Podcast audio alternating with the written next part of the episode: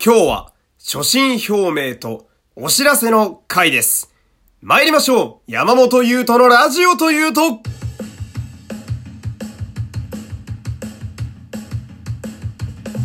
どうも皆様こんにちは、声優の山本優斗でございます。第137回目の山本優斗のラジオというと始まりました。よろしくお願いします。さあ、まずはお知らせになるんですけれども、メインで、配信させていただいております、ラジオトークさんでですね、この番組の、再生回数が4500回を突破しました。ありがとうございます。いやー嬉しいですね。で、これデータだとね、他のリスナーさんからのデータだと見れないんですけど、配信している自分からだけ見れるアナリティクスという、データがございまして、こちらでですと、フォロワーというんですかね、番組を、お気に入り登録している方もですね、日に日に増えておりまして、大変励みになります。皆様本当にありがとうございます。でですね、もう一つ、Spotify でもですね、このラジオ、配信させていただいているんですけれども、実は、おすすめ、番組にですね、この山本優斗のラジオというとどうやら上げていただいたようでございまして、こちらも本当にありがとうございます。この Spotify の、おすすめ番組という部分はですね、それぞれジャンルごとに、コメディだったり、トークだったり、経済だったり、こういろいろな分野で、上げていただいているんですけど、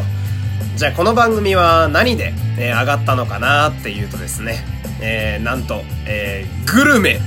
という部門で上がっておりました。なんというか、非常に申し訳なさを感じます。というのも、ヘビーリスナーの方でしたらお気づきだと思うんですけど、この番組食べ物の話全然しないしまったーと思ってね。実はこれどういうことかというと、その Spotify に、配信してくださいとお願いするときに、お前の番組のジャンルはじゃあなんだよというね、ジャンルを決めろっていう3つあげなさいと言われたので、そこで私はゲームとコメディと、あとできればもう一つ特撮なんかないかななんて思ったんですけど、ちょっとジャンルになくてですね、3つ目どうしよっかなって思った時にグルメってあったんでね、料理という部門がありましたので、じゃあ食べ物の話ももしかしたらね、毎日配信してれば少しはするだろうと思って、じゃあ料理にしようと思ったら、どうやらこの部分でピックアップされてしまったようでしてこれからね、ち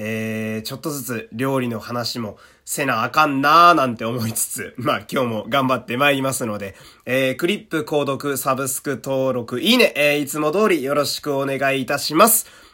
そして、この番組お便りは常に募集しております。番組概要の URL から簡単に送ることができます。感想や質問など何でもいいので送ってください。さて、本日はですね、冒頭にも申しましたように、所信表明みたいな回になると思うんですけど、先にじゃあその目標をちょっとね、発表したいんですけれども、私はですね、今年のポッドキャストアワードを目指します。はい、まず、ジャパンポッドキャストアワードという単語自体が、そもそも初めて聞いたぞという方が多いと思います。何を隠そう、実は私もほぼ初見の単語です。っていうのも恥ずかしながら、この話を聞いたのが実は昨日でございまして、じゃあこのジャパンポッドキャストアワードとは何ぞやと、私も知って2日目のね、浅い知識で、昨日いろいろ調べてまいりましたけれども、ジャパンポッドキャストアワード、去年は2019かと題してやっていたんですけど、ざっくり言うと、一番面白いネットラジオ決めようやっていうまあある種の賞レースのようなものになっておりまして、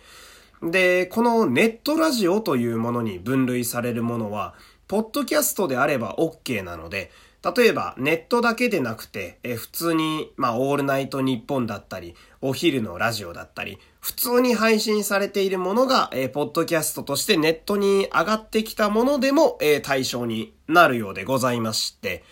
で去年のどうやら選考のものを見てみると最終で決まったのが2019と言いながら今年の3月頃にね決着がついたようなんですけど、全部で850を超える、番組がノミネートされておりまして、これは次戦他戦どちらでも OK というふうに書いてあったんですけど、その中から、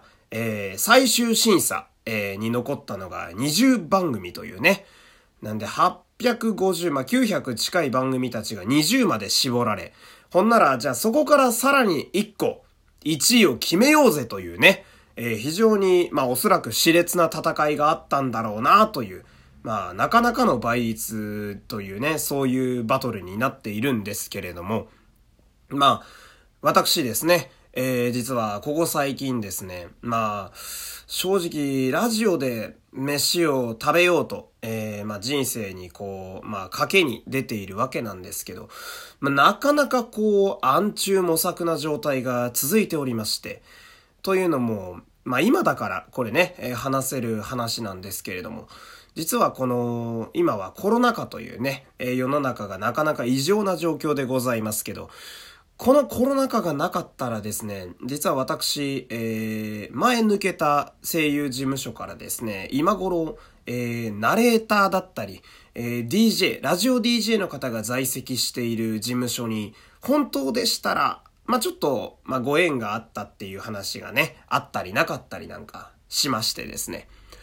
自分が当初その、思い描いていた、今年の、運び方といいますか、プランとちょっとずれたところがね、どうしても状況的に仕方ないんですけど、ところがありまして、そういうのもあって、なかなか自分がどこに向かって頑張っていけばいいのかなって、結構フラフラしてるような時期が正直、最近結構ありましてね。ところが、こういうポッドキャストアワードという、これは言うなれば、芸人さんで言うならば、M1 だったり、R1 だったり、ザ・漫才だったり、声優で言うならば、声優アワードという、そういう1位を決めようぜっていう、こういう大きな目標が、昨日ですけど、見つかるとですね、やっぱ私は何か、大きな目標ができた時にそこに向かって逆算して今まで生きてきた人間なので、なかなか現金に昨日からやる気とアドレナリンに満ち満ちておりましてね。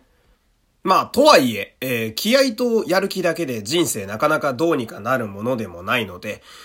まず、昨日考えたのはですね、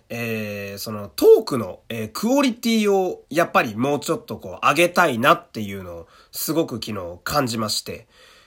というのも、せっかくなんで、昨日ね、そのジャパンポッドキャストアワードというものを知ったのだから、選ばれて、ノミネートされて残った番組たちはどんなもんなんやろうと思って、ひとしきり聞いてみたんですよ。